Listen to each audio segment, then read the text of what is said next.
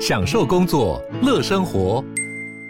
就算不在办公室，也能从容应对线上会议。HP Dragonfly 透过专业的 HP Presence 设计，内建降噪及会议快速键，搭配清晰的 Bang & Olufsen 音效，增强音讯及视讯功能。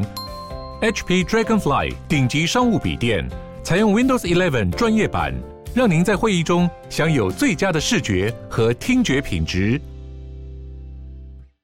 Hello，大家好，我是志奇，欢迎回到志祺七七的 Podcast，每周陪你聊聊新闻时事、社会议题，或是一些轻松有趣的生活新知。那今天这一集我们要来聊聊的主题是专用垃圾袋。如果你是住在双北地区的居民，那你在倒垃圾的时候，一定知道要使用专用垃圾袋。这个垃圾袋呢，不但要自己购买，而且一定要装才能够丢进垃圾车。有些从外县市搬到北部生活的人，一开始也会很不习惯这个双北特别的倒垃圾文化。那其实双北推行的专用垃圾袋是来自一个叫做“垃圾费随袋征收”的政策。换句话说，就是每倒一袋垃圾就要付一袋垃圾的钱的意思。而这个规定呢，已经实施了十几二十年了。不过目前在台湾的其他地区却都没有这样子的限制。等等，这难道是台北特别天龙连倒垃圾都要花钱吗？诶，并不是哦。其实不管你是哪里人，丢垃圾政府都是有收钱的。但政府为什么要收垃圾费？卖专用垃圾袋会比较好吗？其他县市的人又是怎么样付垃圾费的呢？今天就让我们一起来聊聊专用垃圾袋到底在干嘛吧。不过在进入今天的节目之前，先让我们进一段工商服务时间。AI 浪潮来势汹汹哦，现在不管是个人还是产业，都希望找到转型的方法。那为了协助大家迎来接下来的挑战，行政院从二零二一年开始启动智慧国家方案，希望把台湾变成全球 AI 和智慧制造产业的供应基地。像是 AI 领航新创研发计划，就补助多家的新创公司发展 AI 技术跟产品，带动超过三十七亿台币的投资跟国际订单。一些相关的研发技术也荣获了多个国际奖项，甚至进军国际，把台湾的 AI 应用输出到马来西亚、新加坡、韩国等等的国家。另外，还有台湾 AI 行动计划，从不同的层面让 AI 深入台湾的社会发展，像是开发糖尿病视网膜病变侦测技术，可以借由眼底摄影拍摄，结合 AI 判读，让第一线的照护医师进行更好的诊断等等。总而言之哦，面对这些未知的机遇跟挑战，台湾正在一步一步的努力，逐步成为全球 AI 新锐，而你也可以加入这个行列。欢迎有兴趣的观众点击资讯栏的链接，了解更多的资讯。好的，那今天的工商服务时间就到这边，我们就开始进入节目的正题吧。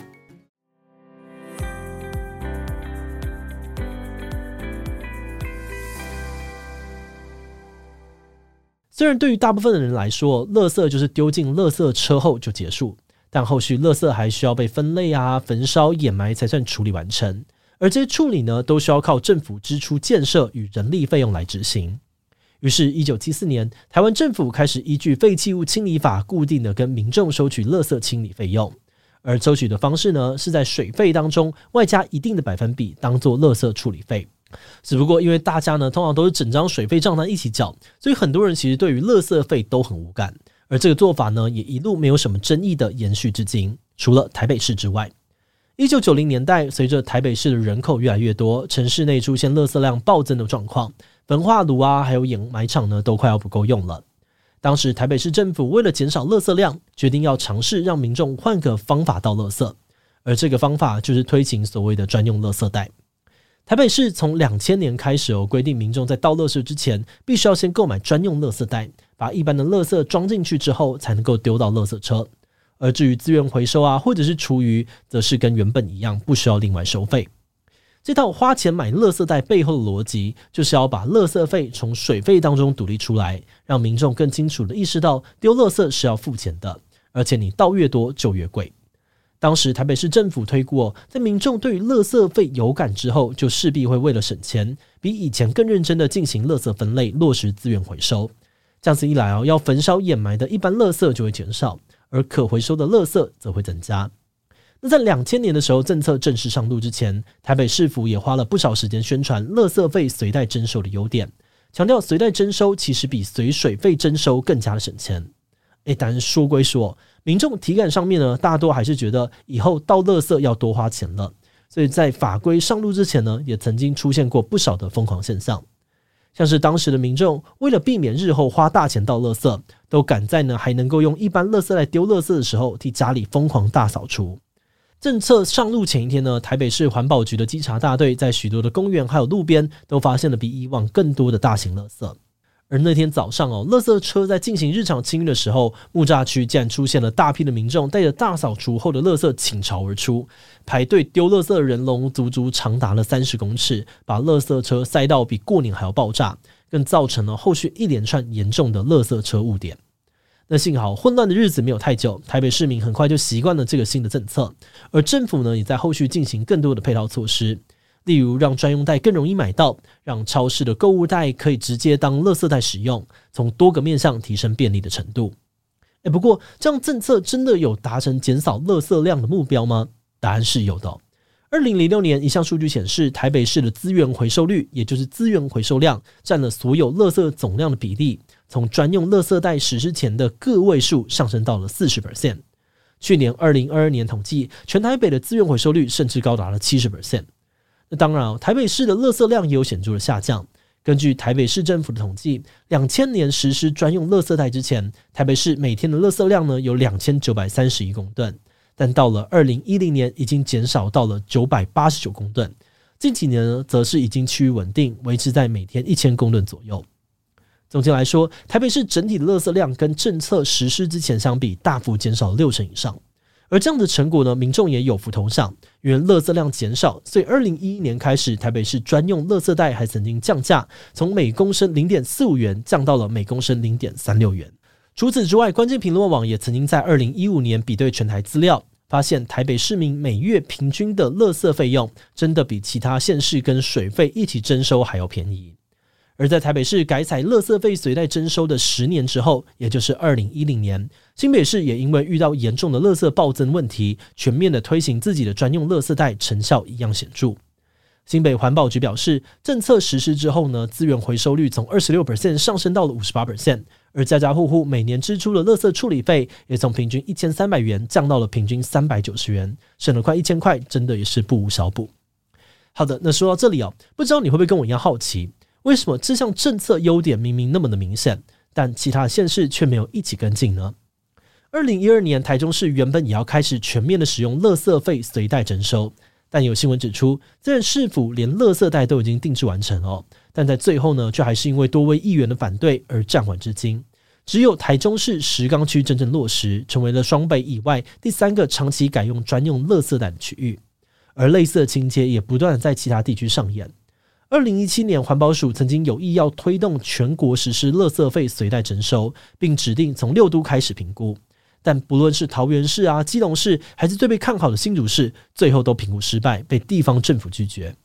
他们拒绝的原因，一部分呢是担心民众无法理解，误以为呢倒垃圾要多花钱而反弹，同时也担心民众为了省钱，到处在公共场所乱丢家庭垃圾。但另外一方面呢，地方政府也坦言哦，有个很大的考量，是因为随袋征收之后，财政收入会大幅的减少。目前各县市随着水费征收的垃圾费，除了会拿去处理垃圾之外，其实又有一部分会成为地方政府可运用的财政收入。而根据试算，一旦垃圾费改成随袋征收，那么政府可以征到垃圾费将会减少三分之一，甚至是二分之一。新竹市二零一七年的评估数据就指出，目前他们随水费征收，一年可以收取三到四亿元的垃圾处理费。但要是换成随袋征收，数字呢会硬生生的少掉一亿多。这对于市府来说，并不是一个容易负担的缺口。嗯，如果是站在市府财政收入的角度，这确实是个问题哦。不过换个角度，全台湾逐渐上升的垃圾量，也是各县市迫在眉睫的难题。根据环保署统计，全台的垃圾量每年都在增加。二零二一年，全台湾整年的一般废弃物总量数字正式的突破一千万吨，甚至呢，在二零二二年更来到了一千一百八十五万吨，创下了历史新高。这样子越来越多的垃圾量，也逐渐的让一些地方不堪负荷。像今年五月的新闻就指出，台南市每天的垃圾量来到了一千八百公吨，现有的焚化炉已经处理不过来，每天都会剩下四百五十公吨，必须要先打包放在旁边，连垃圾处理都要排队。而这些剩余的垃圾呢，目前已经累积了超过三十万公吨，光是这些囤货就要还要二十年才烧得完，更不用说每天呢都还会多出更多烧不完的垃圾，未来只会越积越多。但反观台北，二零二一年时呢，他们不仅是六都当中垃圾生产量最少的地区，也是全台湾垃圾量最少的城市。环保署认为哦，这都要归功于台北市的垃圾袋政策，以及借此培养出来的垃圾分类习惯。北市府也曾经在二零一七年表示，虽然随袋征收之后呢，垃圾费用减少了，但因为垃圾量下降，省下了原本要盖焚化炉的预算至少一百到两百亿元。他们认为改用随袋征收是个值得的选择。那虽然推行专用垃圾袋困难重重哦，不过在双北的成功案例示范之下，近年来呢，有不少的城市决定再度挑战推广专用垃圾袋。像是桃园呢，就从二零二一年底在四个里展开为期一年的示范计划。结果发现哦，大部分的居民呢都会自动自发的使用，而整体的垃圾量呢减少了二十 percent。而基隆市呢也在今年委托专业的单位评估政策的优缺点。市长更表示哦，虽然时间还不一定，但是呢将来一定会实施垃圾随袋征收。而至于台中市也因为垃圾量居高不下，今年重新开始研拟如何扩大实施随袋征收政策。那么这些决定再度挑战的城市，这次会不会成功呢？就让我们拭目以待吧。节目的最后，也想来聊聊我们制作这集的想法。也是刚刚提到的，双北政府实施垃圾费随袋征收的政策，不只是要改变民众付垃圾费的方式，重点更是为了要化解垃圾量越来越多的考验。目前台湾处理不可回收垃圾的方式，基本上还是使用焚化与掩埋两种，但这两种方式的永续性很低，不仅会对于环境造成持续的消耗，土地也终究会吃不消。有学者指出，使用专用垃圾袋，进而促使民众进行更好的垃圾分类、资源回收，固然是值得赞许的方法，但在垃圾减量的问题上面呢，确实属于比较亡羊补牢的处理方式。纵观国际上面的其他国家，我们发现要在更前端处理垃圾问题，主要会分成两大路线：一是垃圾减量，也就是说呢，民众得要减少自己每天制造垃圾；二则是要提升所有垃圾的再利用率。